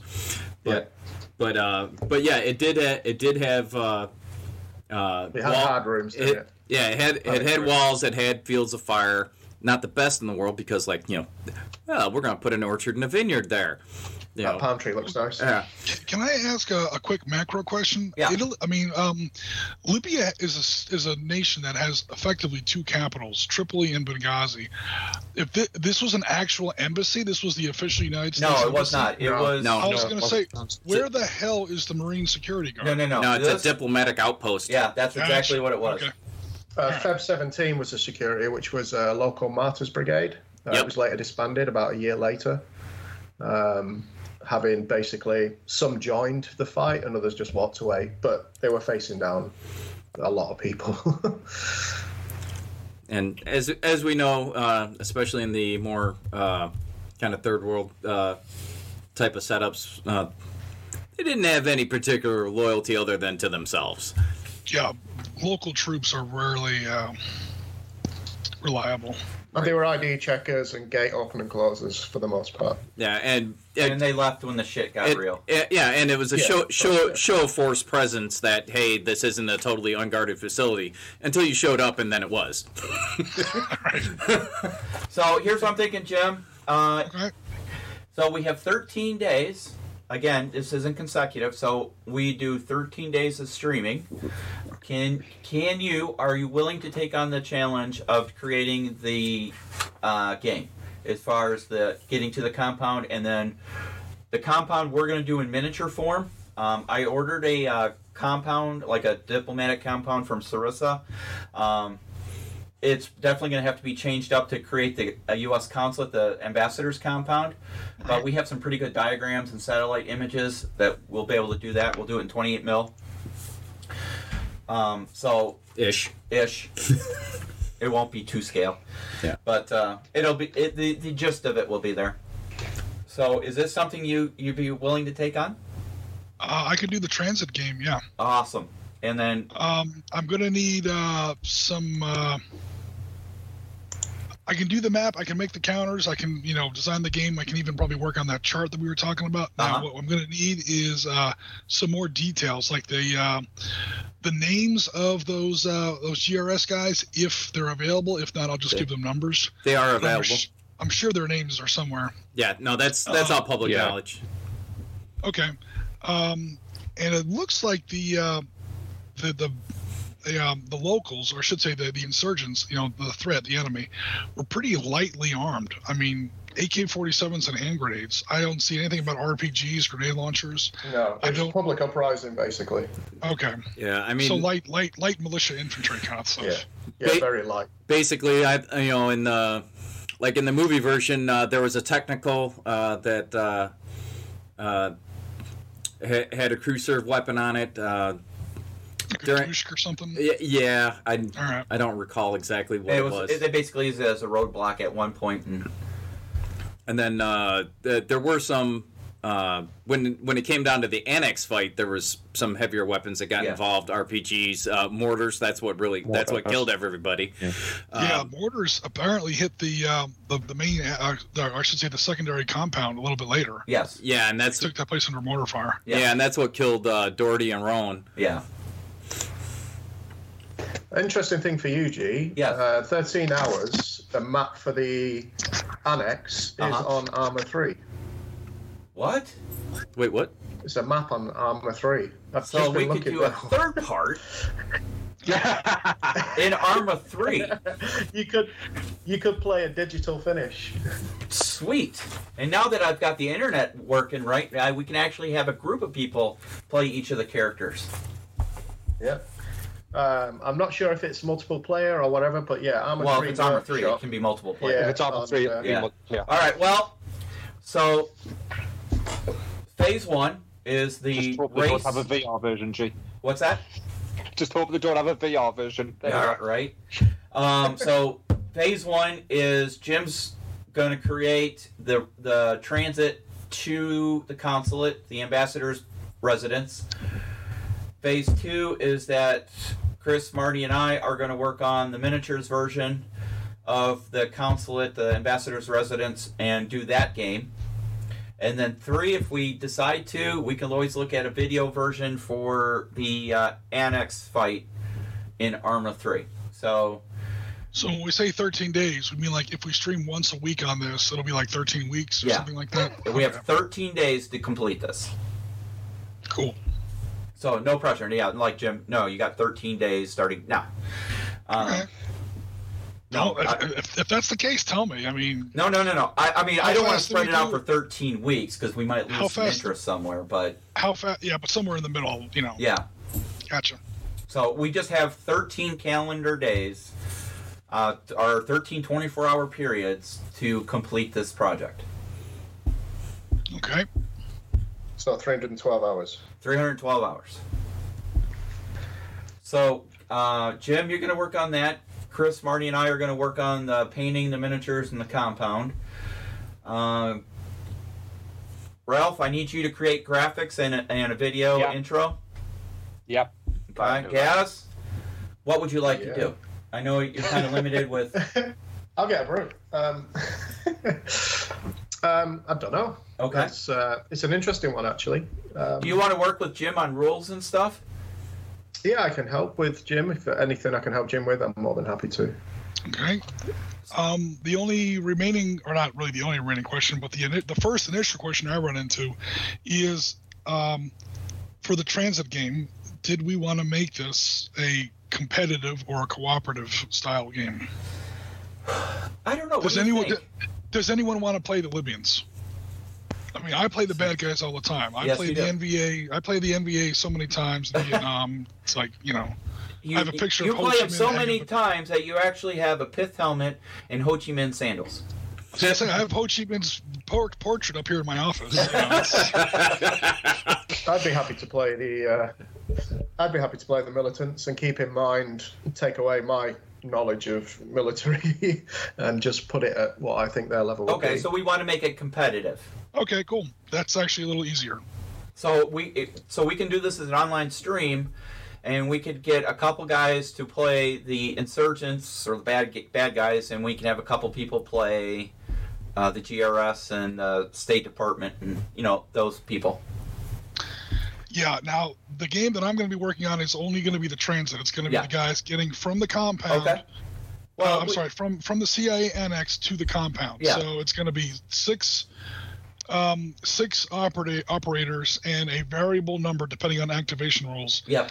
Uh, but at least twelve, probably up to twenty-five or so. Um, Oh, you've got a terp in there as well, uh, an interpreter. Yep. Right. okay. Yeah, they Yeah. dragged in. In fact, if you want- didn't they? But yeah, But remember, um, everybody speaks shotgun, so uh, you don't necessarily have to have a terp. Yeah, no, but it is. Um, it does. Have, Well, no, because it does play into protection. is it a good guy or bad guy? You know, Yeah, because if you're if you get up to a roadblock, and if you know, like in the movie, they sent the interpreter out to talk to this one group. If you didn't have the interpreter and you're not speaking Libyan. Libyan, I don't know what they speak, but um, you know, so then then you have the factor. Okay, do we shoot or not shoot? Because we don't know if they're bad guys or good guys, or do we wait for them to shoot? It, at least with the interpreter, you could always send the interpreter out to see if it is good guys, bad guys. Does he get wasted and make it your now your mission's more complex? You know, I mean, it's there's so many Yeah. factors you can roll into Or it to you- make it a more interesting gameplay. Yeah, or do they lie to the interpreter and say, "Yeah, we're, we're 17 Feb, we're good guys, we're Yeah. with you," and then as soon as you go by, they smoke check you with uh, a dishka. Yeah. Yeah. Now, you had also said that uh, you're talking about it, yours is the the game in between, but what about on the way back? Yeah, that would be um that would basically be the transit game in reverse. Yep. uh, Yes. With different that would actually be pretty easy. Different Uh, event chart, easy. right? It would be a different event chart and different victory conditions. Um Yeah, just don't get smoked. Yeah. and then also uh I'm just, I mean we're gonna have uh, some some uh, some casualty evacuation rules in here too. Yeah, Uh, when, when a figure gets hit, you don't just take them off the table. You're gonna have to get that, you know, yeah, that person back. So Yeah. we're gonna have Yep. to take care of, uh, and that's gonna work into the uh, like we do in Valor and Victory, our modern, I should say our modern era Valor and Victory rewrites, where it's like okay, if a VC gets knocked down or an NVA or a PLO guy gets knocked down, it's one victory point to the Israelis. If the Israeli loses a figure, that's four victory points. If it's an unsecured casualty, in other words, you left him on the field, or God forbid he got captured, that's worth eight or something like that uh huh. Or three and six or something like that. So it's it's bad enough when you know people get hit, wounded, or God forbid killed. But if that casualty, even if it's a even if it's a fatality, even if it's a KIA, if that KIA falls into enemy hands, I mean we've all seen Black Hawk Down. I mean that's that's Right. not good news. So that's going to be you know, and it's it sounds kind of you know um, callous to just assign a victory point value to it, but you gotta you have to m- im- im- impose a real uh, incentive on the um, operator player to make sure that even you know no matter what, no one gets left behind. Yeah. but it you know Well, it's a different culture. you know yeah like you said it Yeah. may sound callous, but that's exactly what it it literally was victory points in Mogadishu. Yeah. Yeah. that they that's literally how they used it for propaganda and whatnot. Oh, I mean, we've done this. Like I said, uh, Valor and Victory is a Barry Doyle game written for World War II infantry combat. I took it and I updated it to 68 Vietnam, um, 82 uh, Lebanon, and 82 Falklands. And uh, yeah, that's the. I mean, we've run it on on on on stream a bunch of times now, and it's Yeah. it's, it's It's a solid and it works. It is. It's well, first of all, it's a great system. I mean, Barry Doyle wrote the system. Uh, it's a it's a love letter to squad leader. It's you know a great little system. Um, but then I just took it and I updated it to include casualties of civilians, rules of engagement, you know, all the modern stuff or whatever. And uh, it went through some teething problems, but I think now we got that part of it worked. Uh, now again, we won't be using Valor and Victory for this because it's just not big enough. Uh huh. Uh, Valor and Victory, each piece is at least four, probably eight men. So your entire force would be one and a half counters. You know, Yeah, yeah. it'd be a quick game.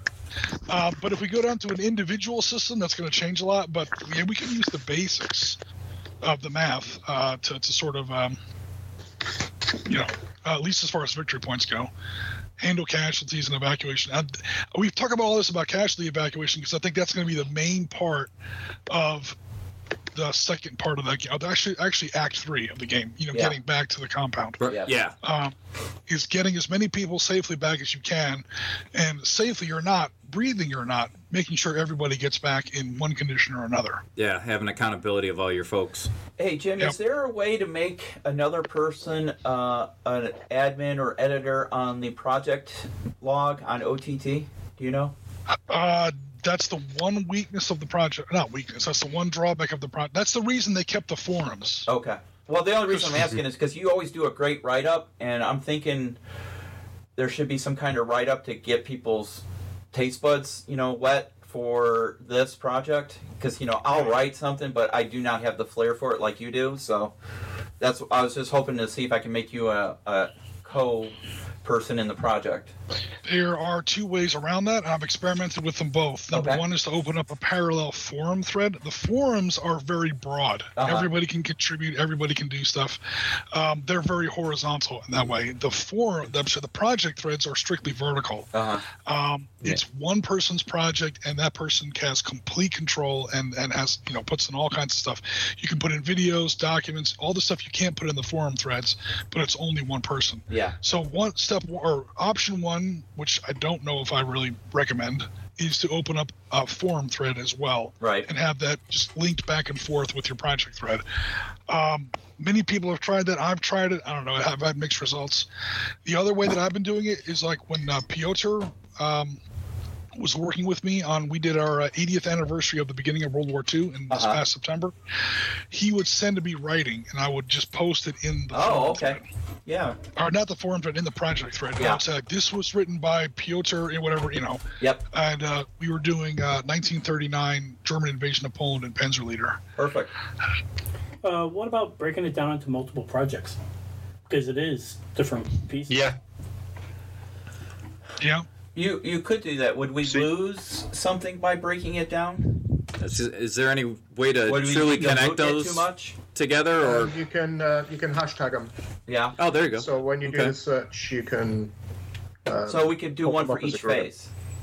Yeah, so you could do a Yeah. 13 days in 13 hours, or and uh, hashtag it that way. So when people bring that up and do a search, it'll bring out all the ones in various settings.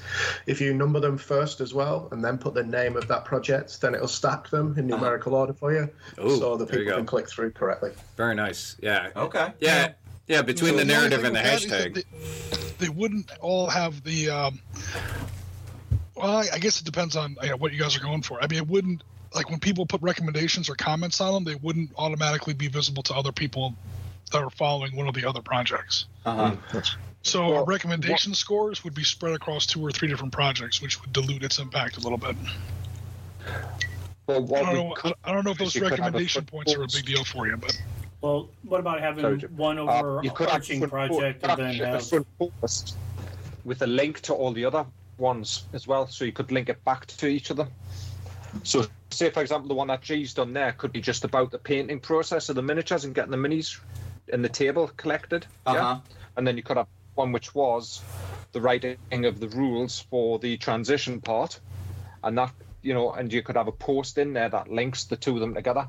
So if, you know, so you could say if you're reading this, then go to this one to see the next stages. You know, just Yeah. a way of sign. Yeah, you can finish each section with a stack of links. Yeah. The guys do that for their vlogs, so you can go from one to eight. They have to stack the links in every post. Uh-huh. So even if you caught number three, you went, oh, there's actually six, and I'll click on number one now because I don't want to see three first. They stack a set of links at the bottom. Sorry, as you go in, so you can go through them in order. Gotcha. I still think you should have a one overarching project Yeah, that I agree. from a high level because then if people know you could just tell them to put the scores on the main project if that's where you're trying to see them Yeah, because I've I've there there's a there's a sit there's a sit rep general, like this is the latest thing sit rep is doing, and I've used it for contact front. I've used it for some of the other stuff, uh, some of our streams. Um, it hasn't really gotten a lot of attention so far, so I don't know if putting a you know like putting this transit game on that thread would be a good idea or whatever. Could could this project be used to drive more interest and traffic there, or because there's the lack of it, it's not a good place to put it? Yeah, I mean there there are other projects I have like the the, the Marines Iraqi project is going pretty well. Um, the HK Ops project is going pretty well. I mean there the SITREP already has about four or five project threads going on the project threads right now, and uh, some of them are doing well, and like one or two of them aren't doing so well. Uh, I am I mean, I'm, I'm, I'm open to whatever you guys want to do. It's going to be the same amount of work for me no matter what. I'm actually thinking we should keep this consolidated in one project thread. I, I kind of agree on that. I, because if we dilute it too much, people are just going to not follow it well. Yeah, you're you're you're depending on the user to to, uh, to click a link and then click back, Yeah. and uh, those links are going to get tangled up before you know it. After you know, each thread has three or four or five or six entries, and you have to keep duplicating that for every post. And Yeah. The internet in general just doesn't have that kind of attention span. No, typically not. Got to keep it True you know, yeah kiss don't- method. So, That way, all the all the support, comments, and uh, recommendation points we get are all in one place, so people can see. I mean, it's all it's uh, what's what's there's actual a rule for this. I can't remember. Um, uh, I'm, I'm totally spacing on now. There's a mathematical rule that it drives a lot of internet stuff. It's like the more clicks something gets, the more clicks it's going to get. You know, the more points people Right. see, like, oh, there's obviously a cool conversation going on here. Um, so to kind of condense everything into like a one-stop shopping um, kind of a model, I think would work better. I would Uh-huh. just have, if you want me to do writing for it, I just have to send it to you, and then you can just copy paste it yeah, into a text. I think that would probably be the best way. If it, you know, um, yeah, I think that would probably be best. Yeah. It keeps everything. It makes sense, Easy yeah. to find one spot. You're not jumping Yeah. all over the place. yeah. however if you're counting the clicks you know clicking off onto a different project then clicking back now you've got two clicks for the main project instead of one Yeah. The problem is, is What if they don't click? yeah, yeah you, you mm-hmm. give them the opportunity to not click. Then Yeah. yep So. And I don't even know if OTT. I know me as a user, I don't see clicks. The only thing we see is No. comments, and we see those recommendation uh, Yeah. up, upticks. Um, that's kind of how I track what. Um, I'm sure they have a way to, to track traffic that's a little bit more granular, but I just look at the the, the, the consumer or the, the, the user facing you know interface where it's just you know those little red, yellow, and blue um, thumb ups or whatever Yeah. on the recommendations Yeah. right. and that's what shows me oh this project is really kicking ass i'm going to i'm to put more content into this project or this project you know is kind of sucking wind people aren't that into it um, another possible reason that it might be better to put things all in one project thread is that's more consistent or more regular updates Yeah. and that keeps it on the top of the site more often. Yeah. Now there is a limit to it. I think it's every 12 hours or something like that. Um, you know that way people don't spam you know projects. You just keep you know updating, updating, updating. Uh huh. But um, to have more like an update every day or every two days will keep the project more visible to more people on a more consistent basis than having three or four different projects getting updated once a week. Because that front panel is only like five or six projects wide, as far as whether or not it's visible on the top page. I, I agree. I think that's to- probably a smart move. Where are we looking to finish the timeline of the story? So we obviously know where the start point is, and that's at 9:30. Um, at which point the attack's in already in full flow, and the news has just come through to the annex. Uh huh. But where are you actually looking at playing until? Well, that's the Until question. the Do we? vehicles roll back through the gates? Yep. Or are you going to do the next fight? That would be a fourth game. Yeah, that's what I'm thinking. You know, Yeah, Well, that's we're doing the Alamo. Well, so that that's the question. We have to kind of decide: do we end it when they make it back to the annex? Um, I or would say yes. I, I would say yes because I think That's another whole table you guys So- got to build. well Yeah. that or I'm doing it on. Um, Well, here, here's my thought on that: is that it's when you get back to the the annex that ends this game. Yep. Now, in the future, if you want to do an expansion, yeah. You add the annex in as an additional module expansion, Yeah. whatever you want to call it. But Yeah. that that gives you room to expand this particular game.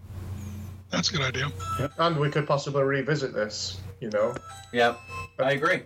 You know, if it turns out people, future date. yeah. We could come back and go, yeah, that works great and excellent, and yeah, Yeah, Yeah, that way like we're not investing too much in it. whatever, yeah, it turns out it's popular and people like it. Well, like, well, hey, not now we're going to show you some more. Yep. Also, it you know all we're trying to do is answer the question: Could the ambassador been Safe. saved? Right. So yeah, at this point, um, I'm good with that. And it also gives us time, as you said, to build the additional terrain if we end up doing it. Yeah. If, you, if you're doing uh, the Alamo, then you, it's a decision on do you do it with miniatures or do you do it digitally as well? It looks like a smaller map, but it would be another map. Yeah, mm-hmm. Yeah, they brought a lot more to the fight in that one. So the range stuff, you're talking heavy weapons. So Yeah. they were engaging the compound from well outside the walls at some points. yeah, Yeah, and we've gotten mortars straight on top of. Yeah. Well, So and- the- and like the mortar stuff would probably be like off-table fire. You know that. Mm-hmm. yeah, Oh, absolutely. Yeah. You know. yeah. But they brought a lot of RPGs and some other stuff into that one as well. Yes. because Yes. they set up at the back with the coaches before they all rolled out. Um, so there was, yeah, there's a lot more to that engagement, and they were attacking multiple sides at the same time. So obviously, that increases your footprint. yeah. So I mean, from the way I'm looking at it, we could do that final phase if there's a good response. Because I mean, that would be a lot of work. I mean, not that the other parts aren't, but you're looking at a lot more work. excuse me. Um, to do that, so I'd hate to put in that much more work if you know. I think we're going to get a good response on this. I think that you know if we execute this well, this um, people will definitely be interested in seeing how it plays out, um, and it could just be the second part. Well, and I and I think that if so, if people are interested, I think that you'll get the feedback. Well, how come you didn't do this? Right. Why didn't Why didn't you finish the the, the fight and the story? And then you'd be like, well, the people have spoken. That's what we're gonna do. Hmm. Yeah. What are you thinking for models for enemy forces, the militants? Well, Orcs. A bunch of targets. or I was thinking uh, Song of Ice and Fire. I know someone that's got 100 miniatures and they need those sorts of numbers. As long as you're willing to play unpainted. hey, sprayed is painted. It's just. well, I do have Ugh. a swarm of Tyranids. I do have several menas um, that I've already painted up. You know, m- remember Gaz the ones we used to uh, test the uh, contrast paints on? yeah, the guy in the green coveralls was particularly good. I remember that one, yeah. Yeah. So I mean, I guess I could order some more menas. So we're not gonna use meeples. No, we're not using meeples. Yeah, because the problem is numbers. yeah. Because obviously the So, militants hence- were. Why contrast paints are work, and I got two guys sitting here that are going to help paint up. True that. True that. so we, we, I don't know. What are you thinking? Probably fifty. Uh, Jim, what do you Hey. think? Because obviously we're looking at ratios and stuff here for Are combat. as well. are you, are you talking about Oh, just for the main yeah. game, not the annex, right? The actual Just uh, the main game. Yeah. Yeah, For the the actual miniature game. I don't know. Um, Um, yeah, probably. I mean, if we Um, say one mini represents three guys, as far as the enemy, Yeah, that would. I think that'd be Yeah. fine. 150 troops total. Yeah. Because at the end of the day, regardless of how quick they're going to get there, the attack happened was already in full flow when they left. Yeah. Before they left, yeah, so they they'll probably already be dissipating. The bell curve might be a reverse, as the forces in the militants have nicked what they want to nick, attack what they wanted to attack, and gradually numbers drop off. But so does Yeah. the likelihood of the loss of the, you know, the uh, protection guys and the uh, ambassador himself. So it might be a weird one for the bell curve, actually. oh no, that actually makes sense. Like um, Yeah, on turn one, Well, you're just Uh, starting you're further facing- to the left on the curve. Yeah, on turn one, you're fighting ten insurgents, and the ambassador's um, secure uh, survival check is ninety five percent. On turn two, and then eventually, uh, turn two, turn three, turn four, on turn five or so, uh, the, the the number of militants has peaked, and um, the uh, ambassador might be down to fifty percent. And then on turn six, maybe it starts to fall off on the on the uh, militant side because like i said maybe some of them have already started to leave uh-huh. yeah. uh, or they get done looting or you know doing whatever it is they're doing Run out of uh, ammo, or they- or- probably. they run out of ammo or who knows what and uh, but now uh, I think um, now that, the, you know, that all those buildings are on fire, the uh, there's still a rush to get there. Um, it's because the ambassadors um, yeah, he's trapped survival in a burning rate building. continues to decrease. Yeah, Right. Yeah. You know, 45, 35, 25, 15. You know, it, it just keeps going down. yeah, Um, so the the the GRS operators never want to just sit there and let the grass grow under their feet. They have to get there. Um, they might get there and they say, "Well, oh man, it's you know we could be, we could fight a hundred you know militants now." And the, the, the, the ambassador is 70%. Next turn, the ambassador is down to 65 what i say 70% the ambassador is now down to 65 or 60% and we're fighting 50 terrorists yeah. now we're fighting 30 terrorists but now the the- you know how far do we want to push it yeah, um, and that's where the grs player literally has to make a gut check the faster he gets in there the more risk it is to him the better the risk the better the, the safety margin is for the ambassador yeah. that's where you have to make that that really uh, that really tough decision which i think would be you know good good for gameplay especially if you can get engaged, get your uh, snipers engaged. They have a tendency to demoralize a group. Oh yeah, I mean, one one sniper shot fires, somebody's head disappears off their shoulders, and nobody knows where it came from. Nobody else wants to move. Yeah. Yeah, it's going to be interesting. Definitely. Uh, what What are you thinking for uh, ROE? Um, Um, because you've got mixed. You've got the obviously. I was gonna say there's not gonna be a lot of 17 civi- guys, does- civilians. it doesn't sound like there's going to be a lot of civilians on the board. I mean, because the civilians are going to, you know, they hear all this gunfire and explosions. They're down in the basement. Uh, this is where, where they live. They're not going to be out on the street, but there are those other militia factions. Yeah. Yeah. Yeah. Yeah. some of them might be friendly. So it's a little different than usual ROE. Like the ROE we use in Valor and Victory is here are the enemy and here are the civilians, and the civilians move more or less randomly, almost like the zombies in the Walking Dead game. Yeah. Neither side really controls them, but one side can take advantage of the civilians and the other side can't. The the quote unquote good guys can never fire through or into, or they can never assault a hex that contains civilians or whatever. And um, I've seen it happen on the table where the NVA or the VC will use them as shields. Sure. There was a there was a hooch up on top of a hill one time. The NVA had a douche in a hut with civilians, and they had a half a Marine company pinned down. They couldn't fire into that hooch, or call in mortars or whatever. Once those civilians left, that hooch was a grease spot. I think we called it an F4 Phantom Strike on it. done and done. Yeah.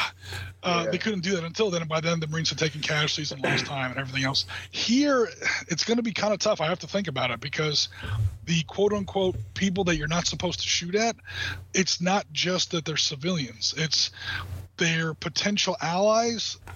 If you shoot at them, they're now enemies. You convert them into additional enemy units. Yeah. But they Um, could even be an enemy unit leaving that doesn't want to engage as well. That's another one. Yeah, that that's gonna be one of the more that and the uh, the event chart are gonna be the two most complicated parts of this game. Yeah. something to I'll think have to, about. I'll, I'm gonna have to think on that one. Now, Yeah. wouldn't you have uh, different ROEs for on the way there? You know, you almost have to get shot at first to know that they're the bad guy. But if they're in the compound, well, they're bad guys. Oh, Yeah. well, yeah, that's yeah. Once Yeah, but the, that's- the miniature game you guys are handling, I'm Right. Yeah, that's that's different game. In, in some ways, that's going to be a much more conventional game. Yeah. Right. Yeah. It'll be more um, moving through the streets. You see guys that are, I don't know, 400 meters out walking away with AKs on their shoulders, laughing and talking. Right. Those those have probably just come from the compound, but would you you wouldn't engage them unless they engaged you because you've got limited ammo. You don't know what you're walking into. You're trying to get there in There, there's only five or six of you. hurry. Yeah. But at the same time, Yeah. you potentially leaving enemies behind you as well. So so you might see them on the way back, and I think that's going to be the interesting part of the game because those guys could have a poppy on the way back. Oh yeah. Yeah. But as you're getting closer to the uh, the objective uh, on the way there, is it's going to be they're more bad guys because the Yeah. good guys are not going to want to be in the area. Yeah, yeah, definitely. And it being a public place and a, a public uprising, the public would have known about it as you know the men grabbed their AKs and walked out the door, and they'd be telling their families get inside. The word would go out, and that that place had just shut down from the civilian population perspective. I'm picturing for the transit game, the route back is going to be much more straightforward than the route there. You think it's just the two turns, come out, turn left, straight down the road, turn left, down to That and like re- Yeah. re- return of engage, uh, rules of engagement and who's firing at who, because like you said, most of the either neutrals or friendlies are going to have left. Pretty much once you see, and also from a meta perspective, by then we're on phase three of a three-phase game. People are either going to be tired, or God forbid, the the game might already be decided by that point. Yeah. yeah. So we're going to want to get through that part relatively quickly. Um, and also, it's going to be fight through though, isn't it? At the end of Yeah. the day. because it's because it's three because it's phase three of a third phase of a three phase game it can't influence phase four you know it's whereas the the transit game two there is where most of my worries are i mean because there we're going to have to do it's going to immediately impact obviously the rest of phase one also phase two and potentially all the way to phase three it's Yeah. going to you know everything that happens in those those first couple turns of that game and if that game is badly designed or something goes sideways it's it's going to throw the whole game completely in a cocked hat right off the top of that you know so we want to avoid that Yeah. but the the, the way back i think it's going to be a, a an almost uh It's just a run and gun at this point yeah more almost a mogadishu mile just Yeah. get back to the Right. get back to the safe zone as fast as you can Yeah. try not to you know don't leave any casualties behind and you know all ass I think at that time you're just doing, you know, the the run, and it's just people pot shotting at you, you know, no straight on combat. So Yeah. You're just going to try and run the, any roadblocks, anything like that. You're yeah just going to try and push any it. any any fire the grs might do at that point it's just going to be to suppress people shooting back at them yeah, they're not going to be go they're not going to be kicking down doors looking for people or you know anything like that it doesn't sound like yep, Yeah, there's no point in having a bulletproof window open. yeah, However, depending on how uh, guns free they are on the way in, is going to negatively affect them on the way out. Yeah. oh yeah if, there- if there's only two guys left by that point you know god forbid With with there being such a low friendly count, um, what are your thoughts on ammunition? Because Do I, we wanna I'm pretty get that- sure once they got to the compound, they actually had to switch out a lot of the gear for what was available. yeah. I, I don't know. I guess that's going to have to take some consideration. I mean, do we want to get that deep into the weeds on? yeah Yeah, I don't think you would in the route in, but I think for the game Uh-huh. potentially, I think you could. You you know you could be hitting a dead man's clip. I, I almost think I don't know, Jim. I mean, is it a random die roll to see if you, uh, you know, you're out of ammo, or I mean, I, I hate to do a lot of bookkeeping, saying, all right, we're Yeah. down to one Yeah. mag each, and there are people that do that like, like you'll roll 2d6 to, to fire uh, and if you roll snake eyes up you're magically out of ammunition um, Yeah. These guys would know their round count. yeah, Yeah, that, that That's that's kind of a shortcut and, and an abstracted shortcut that a lot of game systems use. Um, I don't know if You I could would. do, uh, Well, Um, the other option, I just thought of another option, is we take, let's say, a 12 sided die and use that as a countdown. So, you know, I don't know. I mean, you you'd almost have to like, do multiple each, each, each, bookkeeping. Each of your six players, yeah. You know, you have a 12 sided uh, die as your mag count, and then you have a 20 sided die as your round count. I I mean, it's it's kind of ridiculous. I, I I don't know how you would do it where it doesn't interrupt the flow of the game. But you know, we're not the movies where you have unlimited Yeah. rounds like Rambo. First edition Spectre had in one of the optional rules did have ammo counts Yeah. in the first edition rule set, but I Is it in the second edition? I don't have my book near me. No, it's in the fir- it's in the first. Okay. I've done it in other games where you had a it was in the dab card for each weapon, and basically Uh-huh. you just dabbed as you went, to just white dots, Uh huh. just to make your life easy. But with this one, because the timing is everything, maybe once you get to your tabletop fight at the comp at the compound, if you had a turn count, and after a certain turn count, you start checking for ammo. Okay. So you, so you've got a random turn count until you've got all your objectives, until you decide to leave. Uh huh. So if you run that in five turns, you're fine. You had ammo the whole time. If you run that to nine turns, that's seven turn, eight turn, and nine turn, you were rolling to see if you're out of ammo. Yeah. Now, are you doing the round, the ammo count for both sides? Because Uh, they do probably not. completely different. Well, I wouldn't say you would do an ammo count for the, the insurgents because they're just it's it's mob action and then they ebb based on the turn. You know, if we're going along the timeline, so you're configuring if they're ebbing in the turn, they're that's when they're going low on ammo or they've ransacked whatever they can. So I don't think we have to count ammo for the bad guys. Yeah, I was gonna say that's more of a kind of event based than uh, you know in my mind. You know, okay, they've gotten this far or they accomplished this, and now they're going to pull off. But until then, you know, they're randomly armed with whatever small arms they had. Yeah. Right. And uh, at Yeah. least on the run And one thing I would like to, Go ahead. sorry, go on, Jen. Oh, I was just gonna Uh, say, at, at least in the transit game, I don't think you would be fighting the same insurgents from turn to turn. Maybe two or three turns if you get hung up on a roadblock, but even if that part of the game lasts six, seven, eight, nine turns, It's you're different fighting groups. different insurgents Yeah. as you go because you're driving through a part of the city. Now, as far as keeping track of ammo goes, in the transit game, the transit game is going to be done online in Excel. Uh huh. So I could have a tracker where it would be on the same table and you would literally just put like a, a click in a box or something or Right. whatever. Um, if you wanted to. We're talking about six guys. Well, and the other thing to to remember on that is these guys are in up armored vehicles. They're they're not shooting out of their vehicles unless they get out and dismount. And Right. there's a pretty good Yeah. chance I don't want to get out of the big armored box that's going to protect me from all the small Yeah. arms. So there's not So really going to be any. Well, they firing, I don't dismounted a couple times uh, on their way in. Yeah, to negotiate or Yeah. uh, you know uh, So I mean, Verify the- Jim, there's got to be Yeah. some roadblocks in there at different points because they all have to dismount to you know get around them or That's when the interpreter comes in as well. yeah. yes, yeah. Wasn't one of the vehicles lost though? Didn't one of the vehicles get lost? No, in the No, in No, the no, no. That was on the way out. That was the State Department guys. Is that on the way out? Yeah. Yeah. Yeah. Yeah, the that two, the we- two we Toyota don't- Land Cruisers made it We, right. we want to we want to be careful about building a rule system around what happened Yeah. Mm-hmm. Mm. because we don't know what's going to happen. Right, want to- exactly. want the game to be yeah. Well, yeah. There So- has to be that randomness as far as encounters and roadblocks and all that. You know, we don't want to play it like it actually happens. All right, turn one, we're doing this, because then it's it's you're just recreating. You're not playing. You're, Yeah. you're So- doing a simulation, aren't you? Yeah. It's not a simulation. The good thing Um, is the compound actually had an armory, so you could have that as an objective. As long as you get somebody alive that can put in the key to get you in. Yeah. Well, that's what I was Then going to say. Yeah, bomb up. once once we like, I would not say that the ammo level of different phases of the game affect each other. When you get to like, okay, you have ten ammo points or whatever. Okay, that means that each guy can fire ten fire phases. If you you know make get there in five turns and each person only fired like six times, okay, everybody made it or whatever. Um, once you get to the compound, okay, ammunition counters are reset. This also doesn't burden the other game with, um, you know, rule systems that we designed for a previous system or whatever. Uh huh.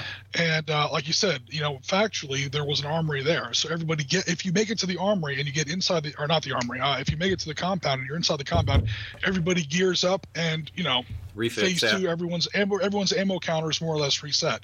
You get to the end of phase two, the, the, the miniatures table. Okay, now it's time to get back to that CIA uh, annex.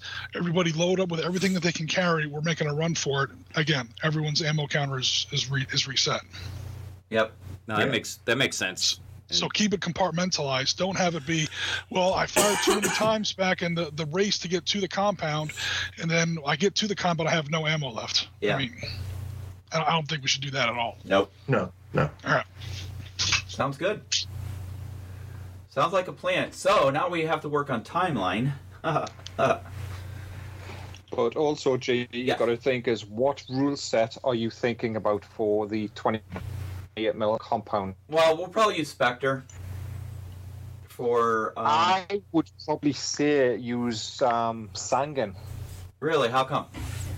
Uh, Spectre doesn't have that. Uh, you, you shoot, say, say for example, a member of the uh, GRS guys gets shot. Uh-huh. Yeah, he's he's going to go down straight away. There is there is no granularity for Oh, injuries. Yeah. It's there is, you know, if you if you fail a lethality roll on you hit, but you don't do a lethality roll, then it goes to a wound table. Yeah, Yeah. but I, th- I think possibly Sangin might work better because then you can cust- you've got that element of role playing into it, where you can customize those GRS guys, Uh huh. And then of course you do have the Special Forces book that Michael Charge wrote, which has you know the stats in for doing seals or delta or or whatever. And it and it gives you the, the there's some stuff there's some rule sets specifically for, for special forces in there. Yeah. Um, Well, there's but contractor I stuff do too. Were you guys talking earlier about having the insurgents on the miniature table on a not one to one Yeah. correlation between miniatures? Does would would Sangin support that? I think it would. I Um, don't know. I no- don't, I don't know much about I don't think neither Spectre nor Sangin would really don't really have rules for that mass. You know, Yeah. No, it's One pretty guy much one to equals one. Three. S- Sangin pretty sounds like it's a, a pretty small uh, firefight kind of a game, and that works well for the uh, for the for the operators. We're talking about like six guys, assuming Uh-huh. everybody made it. Plus, I'm assuming there were also some people already in the compound, so maybe now your force is up to ten. Yeah. I'm guessing there is Mhm. okay. So ten versus fifty. Yeah, sixty combatants on the table. Is that? I'm just. I'm. a- I'm literally just asking. Is that too big for Sangin? No, because Sangin, you can Okay. go up to think it is. platoon No. level. yeah, yeah, you can do Okay. platoon levels. I think it, you can go up to platoon level on it. I mean, the other option Yeah. would be uh, contact front, right, Jim? We could possibly use those. Um, yeah, if we could figure out what the roll to hit was. No, I'm just kidding. Yeah. What about force on force then? I'm not too familiar with that rule set. Jim, you've played that several times. Uh, the only part of force on force I have to- uh, difficulty with, um, uh, short answer, yes, um, is the uh, the only part I have a little bit of issue with, and that's probably just on me, is the activation system. Uh huh. Um, But uh, yeah, six or I should say ten on fifty sounds like it would work for for force on force. It's uh, it's an older rule set, so I don't know if that's an issue. Well, I don't have a copy. I have. I have one of the books. I don't remember which one, but I don't have the actual r- rule book. Okay. Uh, I think you can still order it as a PDF Yeah. uh, through Osprey. Um, I did. camp- s- I did message somebody. Somebody was selling the complete set of the books. Um, so, speaking of which, I should message him again because he never messaged me back. Said he was going to. Um, yeah, I mean, I guess we'll have to look at it. I, I wanted to use a, a rule system that's actually still in use Yeah, that's what I was going to ask. Did you want to use a living That's- rule set, so to speak? because that way, if anybody else wants to give this a shot or anything, you know, they they have that, and so you know, and we uh, do work with Dish Dash Publishing, the guys behind Sangin and Spectre. So I would prefer to use rule sets that we, you know, have relationship with people with. I, I, I mean, I, I would I would weigh it up. I would have a look at both of them, and I think both of them have got their merits uh, in doing it. It's just you know, if you want to go down the route of having a little bit more, shall we say, customization with your units, Uh huh. especially with the, the operators, you might, might want to look. At Sangin. I at think we could make because of that Sangin work. I think we could make there, Sangin yeah. work. Which and the nice thing about Sangin is we have that RPG aspect of it. You know. I was going to say, you, you mentioned earlier which side, which which of those two games has the more uh, has more of a wound mechanic? Uh, Sangin. Yeah, then I would Sangin probably does. say if Sangin isn't too small, or you know, you know what I mean. If it doesn't handle, if it's if this battle wouldn't be too big to do in Sangin, because our our our operator force is very small. Yeah. Six, assuming all of them make it, which I'm designing the transit game. I can promise you, not all of them are going to make it. Oh no. No, but seriously, um, assuming all six of them make it, and there's a handful of guys already in the compound, you're talking about maybe ten. Uh huh. And if your game is just you get hit, you're eliminated, that force level is going to drop really fast. Yeah. So if you have a wound mechanic in there, okay, this guy's hit, he's still operational. He's hit again, he's at negative one. Okay, now he's finally out. Uh, I think that might work a little bit better from a mechanical perspective. Yeah. No, I agree. Otherwise, the battle might end with with horrific speed. So I say we, we just go with Sangin and we can customize it. Not you know, nice thing is uh, since we know the guys that write it, we can always reach out to them and to get some help. Yeah. Um, you know, with adjusting any rules for you know, um, you know, for the insurgents and stuff as far as you know numbers and things. So, um, and I bet they would be very very interested in working on this project with us. Yeah. It probably would. It might be worth reaching out to Colin. Yeah, I will definitely reach you know. out to Colin. Uh, Colin, if you're Um, listening, uh, contact me. You know, as, as much as I love Spectre, I just think for this, I think Sangin might work as a slightly better. I, I, I think I would agree with that one. Um, you know, it, it definitely has that feel of it. I mean, there's a lot of Spectre aspect to this Mm-hmm. game, you know, as far as the one on one, you know, PMCs, GRS in Yeah. this case, um, that you could get into, but, you know, you're still looking at one to one miniatures, whereas this one we want to do a Mm-hmm. hybrid and with kind of the RPG aspect and stuff of it as well, because we are playing specific characters and things. Um, Sangin might definitely be the better choice. So, so Jim, uh, Gaz, Ralph, everybody. Um, so as far as doing the live stream, so I guess you know when you don't have gameplay on Sundays, Jim, or if you want to do Thursday night. So just for everybody, we're not gonna do a schedule as far as like Tuesday nights anymore. It will be Thursday. It will be our live streaming night, and then we will do something on Sundays. Um, you know, when we try to add more stuff, it just gets too complicated, and real life unfortunately gets in the way in a lot of things. So, are you good with that, guys? As far as Or like, yeah. So so we're committing to Thursdays and Sundays. yeah, Okay. So- Yeah. So, so what I, time Thursday? Being Right. six hours ahead of you guys here. Well, I mean, even Gaz, if you want to do something, you know, because obviously with the time difference, a lot of the people that are overseas don't get to see the live stream. So, you mm-hmm. know, it would be nice to have somebody on your side of the pond that would do a live stream, um, you know, for the audiences over there. Because the UK, if you look at our demographics, the UK is our second largest audience. So, uh, and Yeah. then it's Australia, believe it or not. So, it's all gas. Wow. yeah. I was like, I could use some Sundays off. But, uh, no, but uh, guys, I usually stream on Sundays, and uh, my stream on Sunday I usually start pretty early. okay. Um, whether no matter what I'm running, it's usually 12, 1, maybe 2 o'clock my time, and I'm only five hours behind you, so it would be like Sunday evening. if yeah, that- Sundays would be fine for me. It would just be the Thursdays that would be. Yeah, more- no, I mean, if if you if you're open to doing a Sunday show here and there, that would be awesome. yeah, and then you know, 100%. Uh, Jim and I can handle Thursday nights. Yeah, yeah, that's cool. You know, and then we'll just have to put a schedule together. We'll talk about that in our meeting, but um, so that gives people an idea.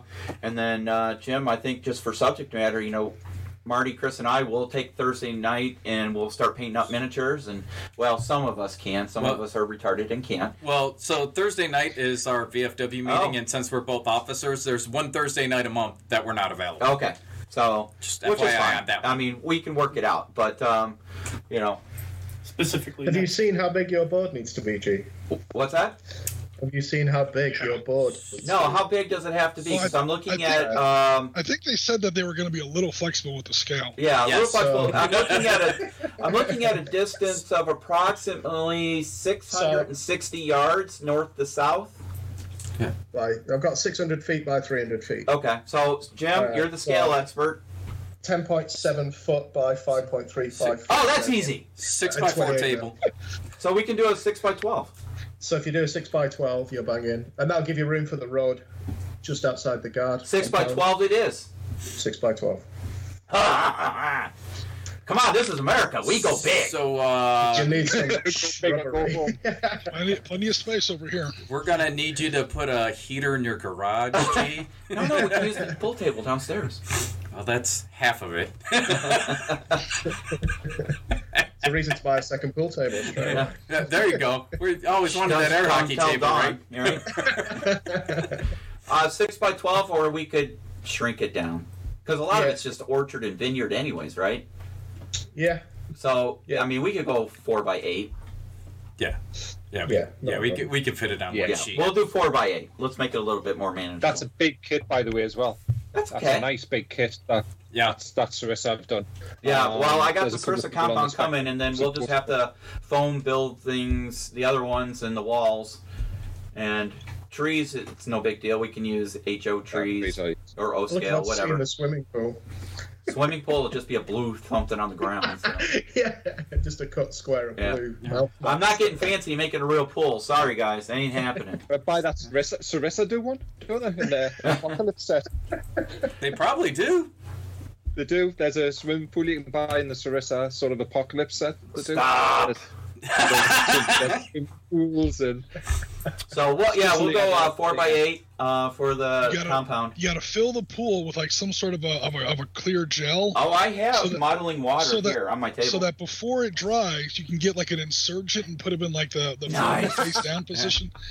Kind of leave them in there. Yeah, all the all the patio furniture and stuff. Yeah. Because there's actually photos of the pool after the attack. yeah. You know, it's got like patio furnitures and pillows and just debris in it.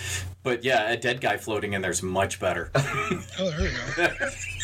So it looks like Charlie Sheen's pool after like a four day weekend. Right. You know, just, just just wreckage everywhere. Winning.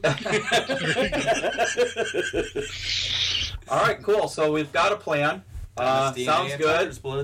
Tiger's blood. Uh, we're almost up to two hours on this broadcast, so I think uh, anybody have any final thoughts before we close out the show today? Yeah, you there's, talk a lot. there's one small piece of news which I think people go for it. may have seen, may not have seen as um from the middle of January, Spectre are bringing back all their vehicles. Okay, because they, Getting they shipped it out, right? They farmed it out. Yeah, they farmed it out, or they, they've outsourced it to an external company. So from the middle of January, they're going to be back in. You can pre-order now. Uh huh. Um, it looks like all the Humvees are there. The B- BTR 82A's on there. The BMP one's on there as well. Are they going to have the turrets uh, available as well? Um, I'm just going to check. Because I have my um, one vehicle and I do not have a turret for it. Is that a hum- one of the Hummers? No, not the Hummer. The uh, what do they call it? The uh, it's not an MRAP. MATV. Oh, you mean the um? Oh, the large JRTV. vehicle, the- yeah, the, the, the, they don't have the uh, RWS Land Warfare one. You know, the remote gun and stuff with the RPG on. Yeah. but they have all the other stuff. They do But have that's the coming other soon as turret well, so It options. looks like Okay, I'll just Yeah. have to order one of those up so I can get that built. yeah. Yeah. So in there, Crows. sort of way to go. wherever it says where the turret is, it says coming pre-order. So Uh-huh. it means it is coming in Okay, the cool. Well, hopefully that'll mean there'll be better supply because I think that's the Mhm. biggest frustration with sit uh, sit rep. No, that's us. Uh, with Spectre is uh, supply. You know, yeah. as soon as they post you know, stuff, it's yeah, gone. yeah. So So yes, all of the vehicles, by the looks of it, have got pre-order. Okay. Um, the Humvee has pre-order on it. The JT, the JTV has pre-order on it. The, the LTV's got it on as well. okay, So it looks like all of their vehicle stocks coming back in the middle of January, which is nice. yeah, It's really nice for people, you know, especially those um BTR, the BTR 82, which is a nice chunky piece of resin. good. All right, cool. Hey, Gaz, quick question for you: Does White Dragon make any kind of insurgents outside the Afghanis? Uh, not at the moment. Damn it! Yeah, no. I, I really like their sure. minis. So Yeah, the um, the- like I say, they're starting something with Israel and some of their areas, but Uh-huh. I don't think they've, they've really. Their core is still what it is online, okay, which is uh, British troops and um, Taliban insurgents. Okay, cool. Yeah.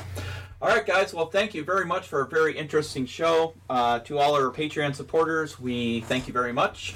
Um, soon as we get all the parts to your uh, Patreon supporter kit in, we'll make sure we get those shipped out to you, and so you can enjoy those little perks. and catch our live streams on Thursday nights at 7 p.m. Central and Sundays at times to be determined. Do you have a set time, Jim, that you prefer, or do you just based on your schedule?